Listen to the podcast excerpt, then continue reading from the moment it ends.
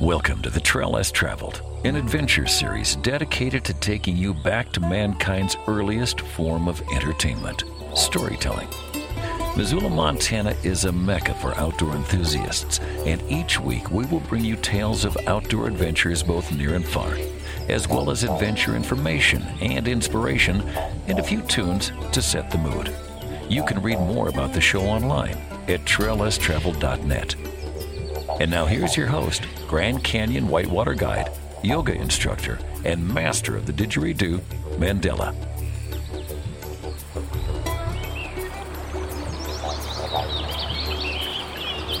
We are on location on the Grand Canyon floating on the Colorado River at around mile 122.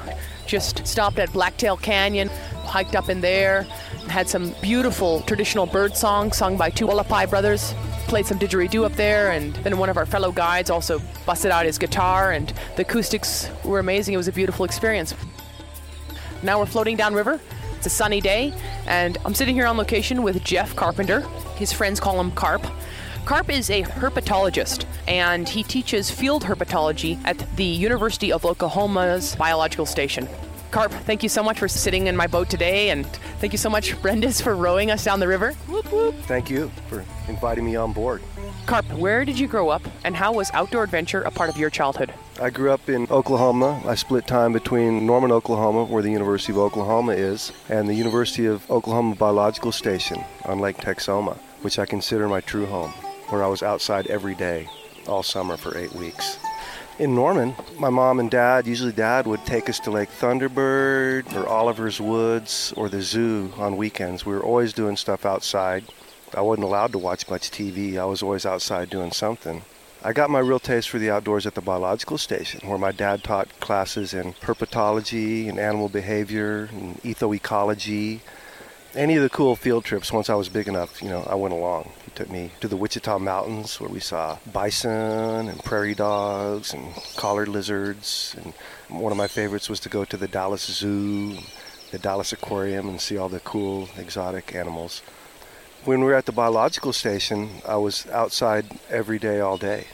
In the mornings, I'd go to the boathouse and flip over rocks on the causeway and try and catch crawfish and look for water snakes.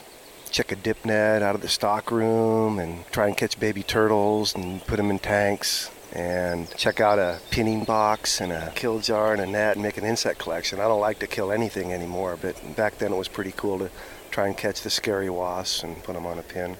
And I was always helping the ichthyologists seine fishes out of the lake. And there was seminars every Wednesday night, which I always went to even as a little kid. So to this day, I don't like being inside. I like to be outside as much as possible. I get edgy if I'm inside for too long. I can only sit at the computer for about 45 minutes, and then I have to go out and get some fresh air and sunshine and stretch a little bit. Even as a little kid, I wasn't allowed to watch a lot of TV. I was told to go outside and play, so that's what I did looking for bugs. And we used to have horned lizards in our yard in the middle of Norman, Oklahoma when I was a kid. They're nowhere nearby now, but it's developed so much.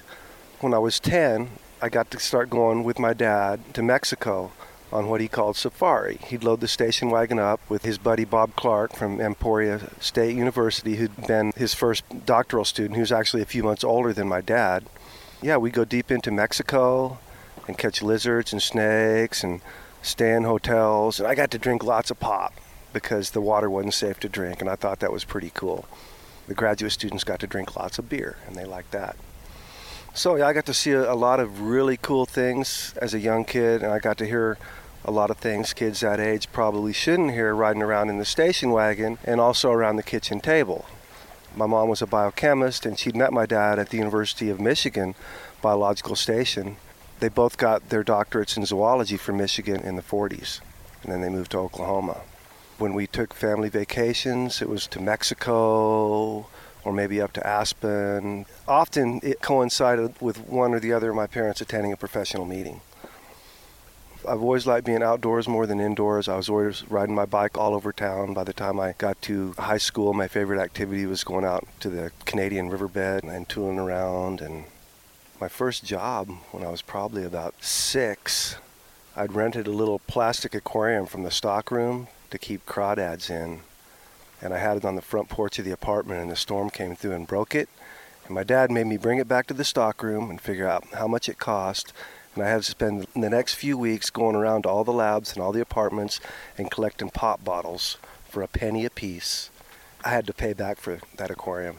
And then when I was seven, my job was getting up at dawn and putting the flag up on the flagpole and taking it down at dusk. And I did that every morning and every night for eight weeks, and I got 20 bucks, which was a lot of money back then. Then my job was to fill the pop machines. When the guys came from the soda companies, tell them what we needed and take inventory and sort all the bottles and take the money to the office. So in the mornings, I'd go collect crawdads and look for snakes and try and catch turtles and walk around Mayfield Cove and then in the afternoons, we'd hang out at the swim beach and play and go fishing. One of my favorite things to do was right after lunch when I was old enough to where I didn't have to take a siesta. Because my dad, to this day, he's 92 years old and he's got to have his siesta every day. To get my bamboo pole with a hook on it, and I'd get a pop bottle, and I'd catch grasshoppers on the way to the boathouse, and I'd get a stringer full of bluegills and long-eared sunfish, and I'd feed them to my dad's alligators. There were tanks in the main building, these huge concrete tanks with spigots that delivered uh, lake water. And my dad had a couple big gators, Albert and Churchy, and I'd feed them the fish. And then also, we caught cool turtles during the summer. There was other tanks, you know, we'd put snapping turtles in and red-eared sliders. And oh, it's always been a way of life for me. And nowadays, you know, I told you I have a pet gar at home. And when I want to feed it in the summer, I walk out to my driveway with my flip-flops on, and I grab a dip net and I dip into the creek by my house, the clear ditch, and I catch mosquito fish. And I feed the gar, and I take the dogs down there, and I wade around and swim. And in the heat of the summer, if my neighbor's around, he might come over in his little golf carty thing with a chair and his Budweiser, and I might make myself a chilly beverage and sit down in the creek with them and visit for a little while in the late afternoon. It's about 10 degrees cooler out there. And I tool around my property looking for lizards. And then the work I do, threatened endangered species clearance surveys is one of the things I do in some remote areas of New Mexico where my job is to figure out using GPS coordinates and maps where I need to go, find places and inventory all the plants and animals that are out there, be aware of any sensitive plants or animals that are potentially present in that county, let's say, and then write a report. I don't like writing the reports, but I sure do love hiking around with my binoculars and my field book and taking notes. We're here on location on the Grand Canyon speaking with Jeff Carpenter. And I'm back on the oars right now rowing, and we've got some rapids that we're putting the recording equipment away for every five minutes, it seems. But we're trying to get this first segment recorded. And my next question for you, Carp, is Did you have a moment in your early childhood where you learned a lesson, maybe made a mistake involving wildlife, and made a mistake and you walked away from that learning a lesson? One thing I remember is I must have been four years old I'd never had a wasp sting. I was afraid of them. Didn't want to have a wasp sting. But I was out back of the apartment building shooting one of those old little dart guns that was spring loaded, and you shot a plastic dart with a suction cup on the tip, trying to get them to stick to the uh, apartment window on the back.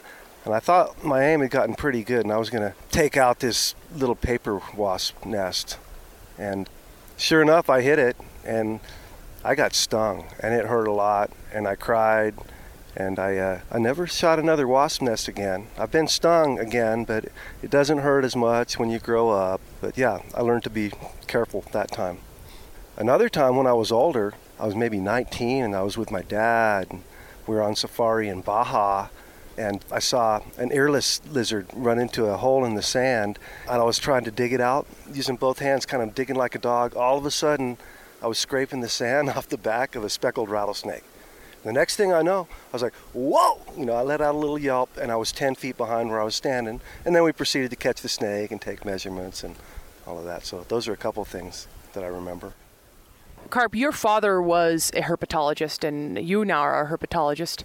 Your mother was a biochemist. So tell me about learning early on about these different herps, as you call them, and to learn them about them and also respect them. Well, everything you know has to be handled with care when you capture it, and you never want to injure anything. You know, I learned a lot of lessons about how to catch a lizard right by catching them wrong and not putting my hand down in front of them when you hand capture and breaking their tail. I always really felt bad about that. So I learned to be patient and learned to use the noose, but I never remember not knowing that Woodhouse's toads are called Bufo woodhousei. I was just raised around it. I knew all the local turtles and fish and sometimes even the insects. My dad was a really good herpetologist and he had a lot of friends who were herpetologists would come to visit. I remember Dr. Fukada coming from Japan when I was a little boy and I still have this Japanese snake skin that he brought me. My dad's still with us. He's 92 years old, still going strong, and I feel very fortunate Everyone should love and admire their father as much as I do. And that's just the way it should work. Tell us about the word herpetologist. Where does that word come from? It comes from a Greek word, herpeton, which means to creep and crawl. So herpetologists study creepy crawlies. Now, herpetologists study both amphibians and reptiles, whereas an ornithologist studies only one vertebrate class, the aves or the birds, and mammalogists study only one vertebrate class, the mammals. Ichthyologists study three vertebrate classes the jawless fishes, the cartilaginous fishes, and the bony fishes. And herpetologists study both amphibians and reptiles. So, as you work your way down the evolutionary scale, I guess you study more and more groups. So, yeah, I study creepy crawlies. We're on location on the Grand Canyon, about to drop into a, a rapid with a pretty decent horizon line. So, quickly, Carp, could you tell me a song that reminds you of your early childhood? Oh, my early childhood. The Beatles, I Want to Hold Your Hand, you know, some Joni Mitchell and Bob Dylan stuff, you know. I remember as a little kid in the 60s, all the hippies sitting around on the porch at the biological station playing Mr. Bojangles and Where Have All the Flowers Gone and Vietnam War protest songs. So those are my earliest musical memories. Where Have All the Flowers Gone, even though it's kind of dopey, just because it's so iconic of that period in American history and because everybody knew the words and everybody would sing along. In the old days, the sense of community he had in our big family at the biological station is rivaled only by the sense of the community on a Grand Canyon River trip.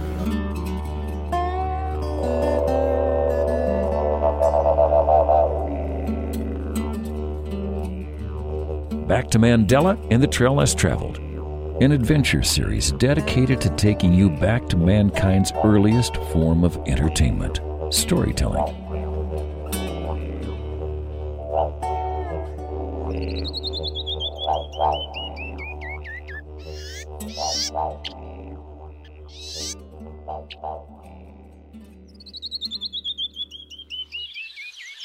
We're on location on the Colorado River, which runs through the Grand Canyon.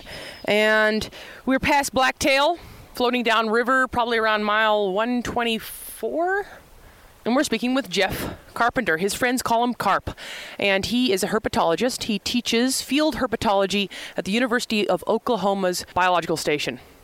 Carp, I'd like to talk to you about the herpetology of the Grand Canyon, since that's where we're at right now, and we're also doing the GTS Guide Training Seminar trip. So we've been in the company of geologists, hydrologists, National Park Service employees. We also are here with the lava flow specialists and other biologists. So let's talk about the herpetology of the Grand Canyon.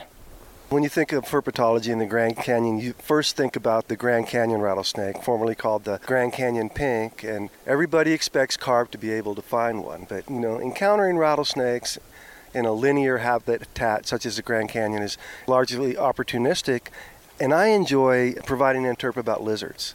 You know, lizards are one of the most visually conspicuous organisms, biota, in the Grand Canyon, and they're really cool. I like them. So we have some common types of lizards and some that you don't see quite so often. You know, probably the most common species are the side blotch lizard, the tiger whiptail, and the tree lizard. And then the collared lizard and the chuckwalla. Now, everything I just mentioned, five of those six species belong to one lizard group that are highly territorial, where males establish and defend territory and their resources, including females that might occupy them from other males. And one of the ways they demarcate their territories is by making rounds around the periphery of the territory and doing push ups and head bobs. These are species typical displays in lizards that they use to communicate with conspecifics, with other lizards. And by species typical, I mean each species has a different head bob pattern. For instance, side blotch lizards are about the same size and appear kind of similar to the untrained eye to a tree lizard, but their push ups are very different. So even from a distance, you can tell a side blotch lizard from a tree lizard. A tree lizard does a four legged push up, and it does one slow, two slow push ups, followed by a variable number of rapid ones. And then these displays vary both within and among populations. A side blotch lizard down here does only front end push ups and they're more rapid bobs. It's not quite so defined. So even from a distance, if you see a lizard on a rock, a small lizard, you can tell whether it's a tree lizard or a side blotch lizard. And tree lizards prefer vertical surfaces, so they like to climb sheer rock faces. You get into an area where there's red wall adjacent to the river or schist, look for stuff moving on the rocks, and it's probably tree lizards. The side blotch lizards prefer to be down in the sands and flatter areas where they have their territories. Desert spinies, that's one I forgot to mention, are very abundant down here. They're one of the more robust. I guess the one we caught in camp the other day they were calling the hot dog lizard. They also do displays. Males of these lizards have bright blue badges, we call them. They have throat patches or gular badges, and they have bright blue bellies. When they get intense in their display, they exhibit something called lateral compression where they push out that blue belly and you can see it in gular extension. So when they're doing the push up, they're showing off this badge. All right, we paused to run another rapid and we were talking about the territorial lizards of the Grand Canyon. We talked about side blotch lizards and tree lizards and desert spinies. And then the less frequently encountered, they used to be in the same family as the above mentioned, but they're in different families now. The chuckwallas are actually in the herbivorous lizard family, the Iguanidae, the original family, and they're the vegetarian lizards of the Grand Canyon. They like it hot because it makes it easier to digest that vegetative matter. And then the collared lizards are in their own family, the Crotaphytidae. They like it hot too because they like to run real fast. They got distinct necks, they got big heads. The name Crotaphytus kind of means hammer shaped head. And when they get up ahead of steam, they can be bipedal, they can run on two legs. They're just beautiful. The western whiptail is in a totally other group of lizards that are not territorial. They're nomadic foragers and they like to root around under shrubs and clumps of grass and eat bugs and termites and spiders and other small critters. Finally, there's a seventh species of lizard we might encounter down here, but they're nocturnal. We don't see them so frequently, western banded geckos that you run across them.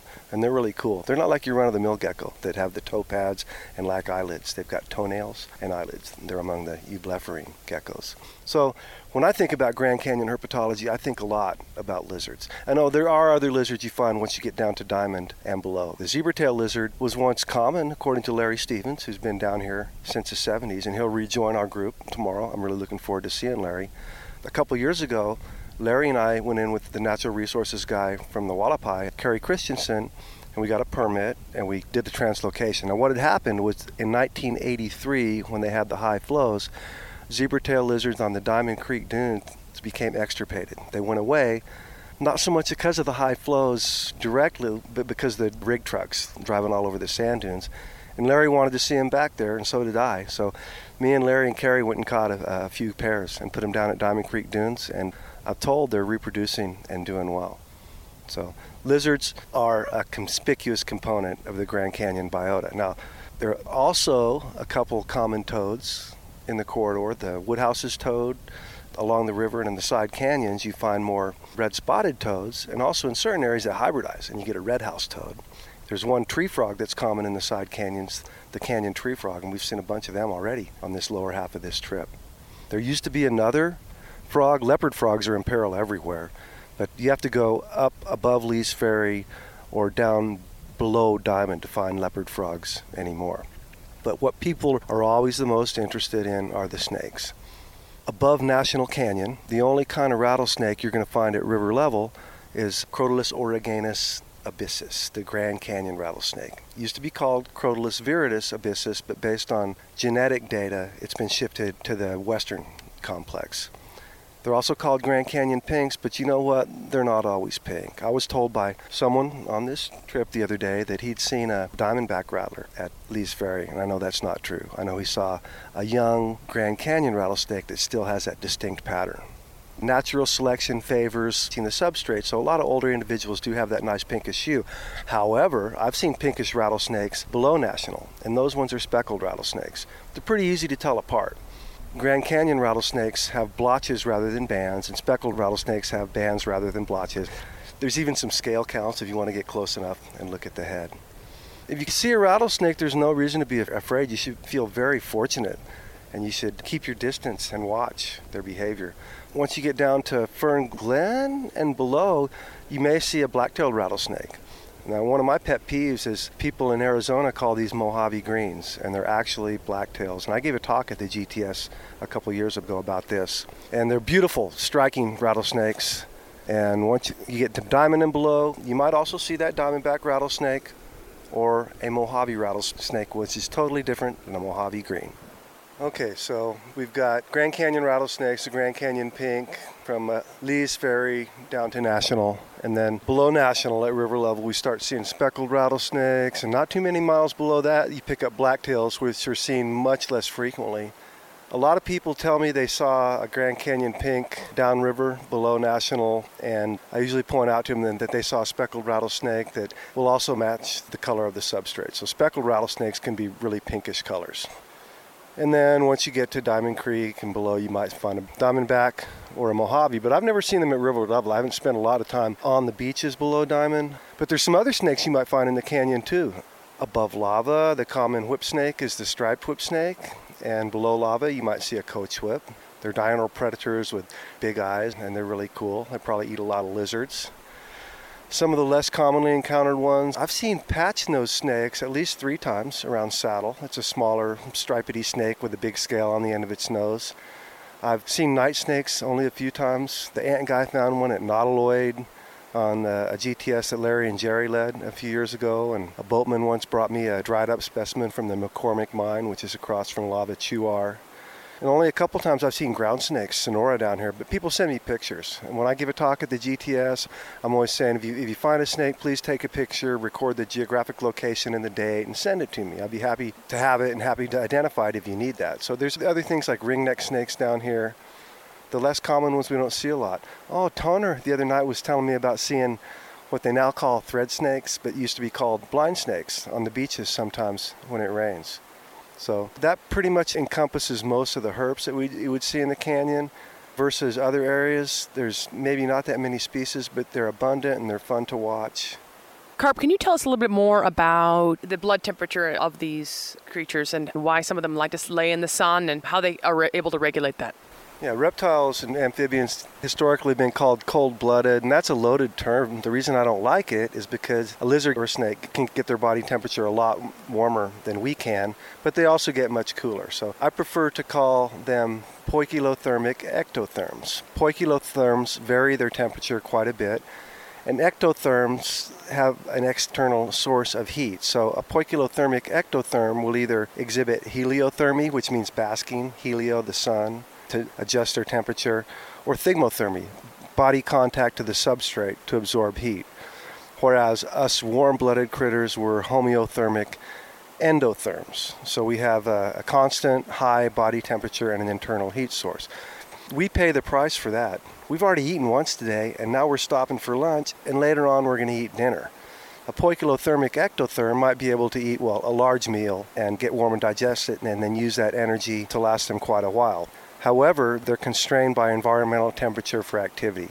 If a lizard's too cold, they can't move very much. So until the sun comes out, especially in the shoulder seasons in the spring and the fall, lizards can't be active and they have to warm up before they can move very well. So they're real careful about where they are and exposing themselves to predators until they can get warm enough. So their activity is constrained by the temperature and also how far north they can go in the northern hemisphere or south in the southern hemisphere is constrained whereas mammals can exist everywhere, even to the poles, the North Pole anyway. I think that a lot of people would say, yeah, it'd probably be a little bit difficult to tell a male between a female with lizards and with snakes, but can you tell us a couple of different ways that people can tell the difference between a male and a female? Well, in the territorial lizards we talked about earlier, some species only males display, and even in the species where females display, males display more frequently and more aggressively. The males tend to have the more colorful throats and bellies in the territorial species, and if you catch a lizard and hold it in hand beneath the vent or cloaca, the male of territorial lizards typically will have enlarged postanal scales. Like in a tree lizard, the males are just a little longer and longer tails, and the females are a little shorter and squatter. So a lot of lizards exhibit sexual dimorphism, where you can visually tell the difference between the species. That's not usually the case in snakes. Snakes are a little tougher. But in lizards and snakes, the copulatory organs are paired. They have two hemipenes. So in a male snake, below the vent or cloaca, the tail tends to be a little broader. Maybe the tail's even a little longer. And so an experienced person can tell the difference by looking at them. How do these creatures reproduce? I'm sure that they all have different ways of reproducing, but I'd like to talk to you about how they reproduce and also why rattlesnakes that are down here and a lot of the rattlesnakes in the world would do a dance before they reproduce. The lizards down here have internal fertilization they lay eggs, and they lay them in an area that has the appropriate temperature and moisture for them to hatch. Some of the snakes down here are egg layers, however, the rattlesnakes are not. They give live birth. Courtship in snakes involves some intertwining. The snake dances that you see, where the two large snakes are high off the ground and they're intertwined and they're trying to topple one another, that's male male combat in rattlesnakes, often mistaken for a courtship. Is there a courtship dance, and how does that differ? Absolutely. Every species of snake has a different sort of courtship ritual, but what they have in common is they involve some chemical communication. They have pheromones in their skin, and they have cloacal glands.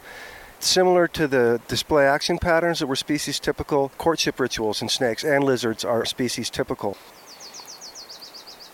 How often do most snakes shed their skin, and why are they doing that? Well, they shed their skin to grow. And the snakes do have an eyelid, you just don't see it. It's clear, it's a spectacle. The scale that goes over the eye, they grow a new one each time they shed. How often do they do it? Depends on how much they've had to eat and how warm they are. People often ask, Can you tell the age of a rattlesnake by how many rattles it has? And not really. Older snakes have more rattles. But what happens is every time they shed, they put on a new segment at the base of the rattle. So the smallest segments are the ones at the tip of the rattle if a rattlesnake has a complete rattle, then it's got that first segment that it was born with. But often rattlesnakes have incomplete rattles. That's one of the things we record when we're collecting data, uh, morphological measurements on a rattlesnake. Another interesting thing about the rattles is you can tell how fast a snake is going by the shape of the rattle. If it tapers, then that means that the rattlesnake buttons are getting bigger each time and the snake's growing a lot. And if the segments are of similar widths and it doesn't taper much, that means that's uh, probably an old snake that's been growing slowly. Absolutely, they can shed more than one time a year, several times, if they're warm and they're getting plenty of meals. So we saw the Grand Canyon rattlesnake, the pink one, on a trail a couple days ago above Granite Rapids, and you were saying that that was a female who was growing slowly, but she was quite large, and that she had eaten recently. So you were looking at the rattle to see that, and then how did you know she had eaten recently? I was helping run the dory down, and I was hunting for lizards down in Hermit Creek, where I saw six species. It was really cool. But your photo made me presume that was a female because that looked like a female tail. It wasn't that long and it tapered off rapidly. Below the tail will not taper rapidly in a male because that's what's housing the hemipenes, inverted hemipenes. Carp, can you tell us a couple of common misconceptions about snakes and how people, if they're listening to the show right now and they have a huge fear of snakes, how you might educate them a little bit more about it so that they can turn that fear into a greater respect? In our continent, anyway, snakes aren't going to chase you. So a rattlesnake's not going to chase you. If you see a rattlesnake, just be aware that it's there, keep your distance, and feel fortunate for being able to make that observation. Another misconception is they, they can strike their whole body length. Well, I happen to know that they probably can't, but you should stay that far away just to be sure. Most snakes are harmless. A lot of snakes eat rodents, small mice and stuff that carry diseases like plague and hantavirus. So the people that think they need to kill all the snakes in areas of Texas where they have the rattlesnake roundups are actually they're doing damage. They're allowing those rodent populations to expand. And that provides potential vector for disease. Moreover, the rodents eat the same thing that the cattle do, so they're hurting themselves there as well. Is it true that many snakes come back to their territory? Like, for example, a family finds a rattlesnake under their deck, they put it in a bag, and they don't want to kill it, but they move it, say five miles away. Is it true that sometimes those snakes will just come right back because that's their home and their territory? Absolutely, it's incredible. We're still not certain how they find their way back, but there have been telemetry studies done on rattlesnakes since the early 80s. Rattlesnakes in Wyoming can leave a den and go out several miles during the summer and then return to that very same den. The females go out until they find uh, an abundant food source and they tend to hang out there for the summer. The males are going out there to the same area so they can have access to those females. But yeah, they can find their way back to the same dens. We also think in New Mexico, you know, there's some huge dens where friends of mine have put pit tags, passive integrated transponders, little barcode, rice grain size things in the snakes that you can read with a wand, where they've marked over 300 rattlesnakes from a single den. But my friends that study them are pretty sure they might move from den to den too. So yeah, they're pretty good orienteers. What do you respect and admire the most about lizards? I just like them. I think I'm kind of part lizard myself. When I get too cold, I have a hard time functioning, moving, and I like being in the sun and being warm, but I know it's not good for me to be in the sun all the time, and, and so does the lizard. They like the same kind of climates as I do, especially down here in the Grand Canyon. My mom told me when I was a little kid, I was always a smart aleck. What do you want to be? I told you know, I want to be a beach bum, and look, here I am a beach bum with a wealth of knowledge about herpetology. Carp, could you tell us about where you are right now and what you're looking at? Well, we're above Randy's Rock having lunch, and I'm looking at a little bit of the Supai group on top of some redwall, on top of some muav, and we're looking straight across the river at some Tapeats. There's some uh, unconformities in there, but we're looking at rocks that are anywhere from 550 million years old to of Permian age. How long have you been coming down to the Grand Canyon?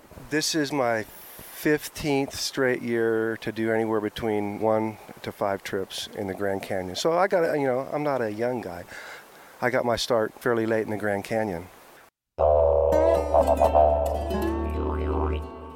We are on location on the Grand Canyon, having lunch across from Randy's Rock, and we're about to run Bedrock Rapid and Deubendorff downstream. We're going to camp out at Stone Camp, if no one's there and I'd like to play a song. So, Carp, what song do you think of the most when you're down here running the Grand Canyon? I'm going to choose All Along the Watchtower because it's a song I really like. It was written by Bob Dylan, one of the all time greats, and then my favorite cover, of course, is Jimi Hendrix's cover. It's one of those songs that goes through my head a lot when I'm down here. I hiked in, but I can visualize what it looks like when you drop in at Furnace Flats after Lava Chuar and you look up there and you see desert view. When I see that, you know, Jimi Hendrix starts playing in my head all along the watchtower. Plus, it's one of the first songs I learned to play on the guitar when I was a kid.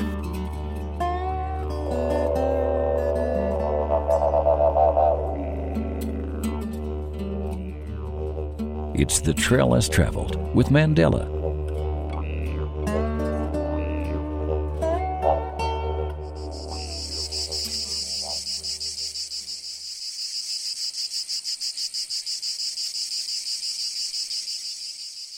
on location on the Grand Canyon, floating down the Colorado River, sitting in a dory rowed by Liam O'Neill of Azra. We're about mile 140, coming up pretty soon here on Upset Rapid in a little bit, and we've been doing the guide training seminar of the Grand Canyon River Guides Association. So there's been a lot of guest speakers on this trip geologists, hydrologists, biologists, and today we're speaking with a herpetologist named Jeff Carpenter. His friends call him Carp and he's been running the Grand Canyon for 15 years. He's a scientist and a boatman. Carp, I would like to talk to you about some of the other snakes, reptiles, and lizards of the world that people might know about. And a lot of people have very big fascination with some of the bigger snakes and most dangerous snakes. So, off the top of your head, what do you think are the most interesting reptiles out there in this world? One of my favorites, I remember my dad having one when I was young, is uh, Dasypeltis, the African egg eating snake. And they specialize on eating eggs. What they do is they swallow the eggs and they have spines on their cervical vertebrae in their neck, and then they crush the egg and drink the fluid and spit out the shell. I always thought those were pretty cool. I remember once being at the Dallas Zoo with my dad, and we are filming things like rattlesnake combats and pygmy mulga monitor wrestling, you know, put males together and see what happens. And I was just going around looking at the snakes, and I noticed the death adder was curling its yellow tail around, making it look like a caterpillar. I told my dad, and we went over there and videotaped it. When I was a teenager, he wrote it up and I read it and he put my name on it. And I was a co author on uh, tail luring in the death adder, Acanthophis antarcticus. Those are among my favorites. The pygmy mulga monitors are cool. When they wrestle, they grapple, they hug each other with their front and back limbs and roll over and over on their noses and tails, but those aren't necessarily the most dangerous. I guess southwestern herps in the United States maybe are my favorite, but we've talked about those a lot. On my life list is to visit other continents and study their reptiles. The top of the list would be South Africa and Australia, and then Central and South America. Eric Pianka is a really famous lizard ecologist, and he studied on all three continents. So, in a really diverse lizard assemblage in the southwestern United States, you might have 11, maybe 12 species, and that seems like a lot. You go to South Africa, there could be 24, 25 species, and if you go to Australia, there could be upwards of 40. That's why those places are on the top of my list. Carp, I'd like to talk to you about cobras in Africa, and maybe we'll talk about some of the other species of snakes in southern Africa. You were talking about their fangs and how they are different than uh, a lot of the snakes that we are used to here in the States. The North American vipers have fangs that are like hypodermic needles. They're called solenoglyphous. So they actually inject the venom and, and, they fold back in the mouth when they shut their mouth and then they stick out when the mouth is open and they kind of stab the victim with it or the prey. Whereas cobra's teeth are fixed front fangs, they don't fold back in. Spitting cobras are really cool. Instead of the venom going straight down the tooth and being delivered beneath the skin into the victim when they bite them, spitting cobras have a little groove and a hole kind of in the front of the fang that directs it outwards and they can shoot it at someone. And, and you were telling me that when you see one, you wave your hand and don't look at it because it would want to spit the venom in your eyes. Mildly venomous snakes in North America are rear fixed fangs, like a night snake and a hognose snake have a very mild venom and their rear fang, they kind of have to get you with the rear of their mouth and kind of chew on you. And I think they're finding that even some of the garter snakes have a very, very mild venom that they can deliver that might be effective on a cricket or something like that. Boomslangs are colubrids. They're not in the families with the cobras. The cobras are elapids. The North American elapids are the coral snakes, and the rattlesnakes and copperheads and cottonmouths are vipers. Well, Boomslangs are colubrids, so they're in the same family with things like rat snakes and gopher snakes and garter snakes, but they have one of the more potent venoms, and so far as I know, there's no antivenom for that. If you get bit by one of those, you're history. The eminent herpetologist at the Chicago Field Museum, Karl Schmidt, and he knew there was no antivenom, messed up and got bitten by one of those, and he knew he was going to die, so he spent the next few hours taking notes and recording what happened.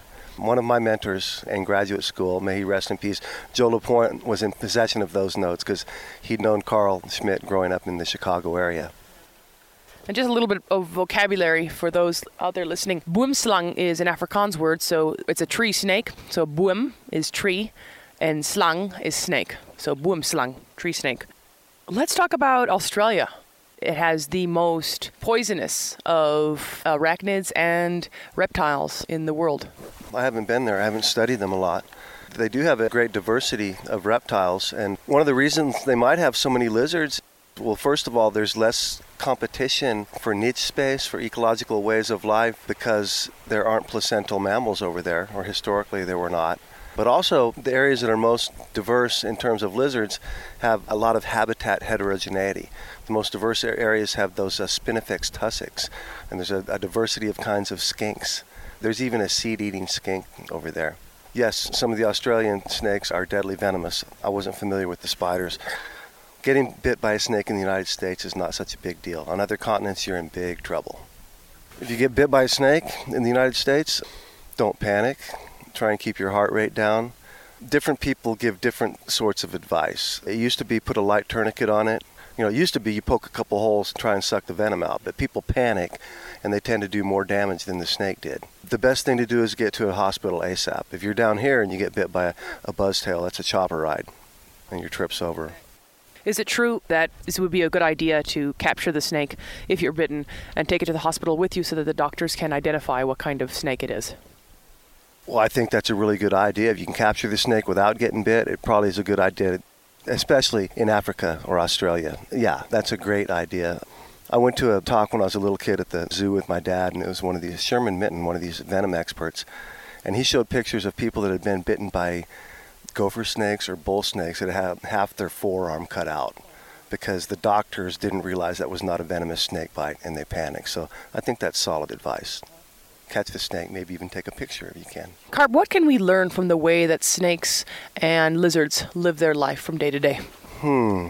Well, some of the sit and wait predatory snakes, maybe we can learn patience. They have to be very patient. They just hunker down, save their energy until a prey item comes by, and then they get a big meal that lasts for a long time.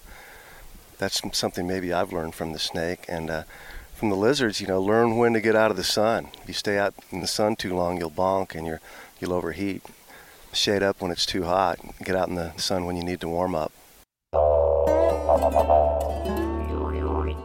We've been on location floating down the Colorado River, which runs through the Grand Canyon, speaking with Jeff Carpenter. His friends call him Carp. He is a herpetologist at the University of Oklahoma's Biological Field Station. Thank you so much, Carp, for coming down the river and teaching us about the lizards and snakes down here, and for doing this interview with me. You're welcome. We've got a motorboat going by right now. I don't know if you can hear that. Carp, let's end the show with three outdoor adventure tips. Always be safe. Safety first. That's the main one. Watch your step. Pay attention. Look where you're going. The last tip would be another three tips that I got when I got my own boat down here on Science from uh, Brian Dierker. Said, face your danger. If you're going to hit something, square up. And if you need to move the boat, don't use the power stroke. Use a few quick strokes, and that'll get you out of trouble a lot quicker. Beautiful. Carp, what song reminds you of being down here in the Grand Canyon to end the show with? I'm going to say Gimme Shelter by the Rolling Stones because I love the Stones. And even though the lyrics to the song can be the exact opposite of what you experience in the, you know, rape, murder, all that stuff in the canyon, the canyon is my shelter from the outside world. And it's giving me shelter right now. The canyon is my medicine, it's healing. I need to come down here every year and it recharges me. When I get too edgy over the winter, I need to get outdoors. I come out here and do a spring trip, and I feel good for weeks and months afterward.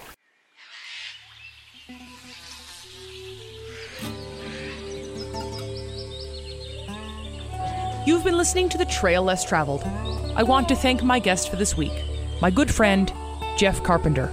Jeff is a herpetologist who specializes in lizards. Jeff has been rowing rafts and researching the herps on the Colorado River of the Grand Canyon for over a decade.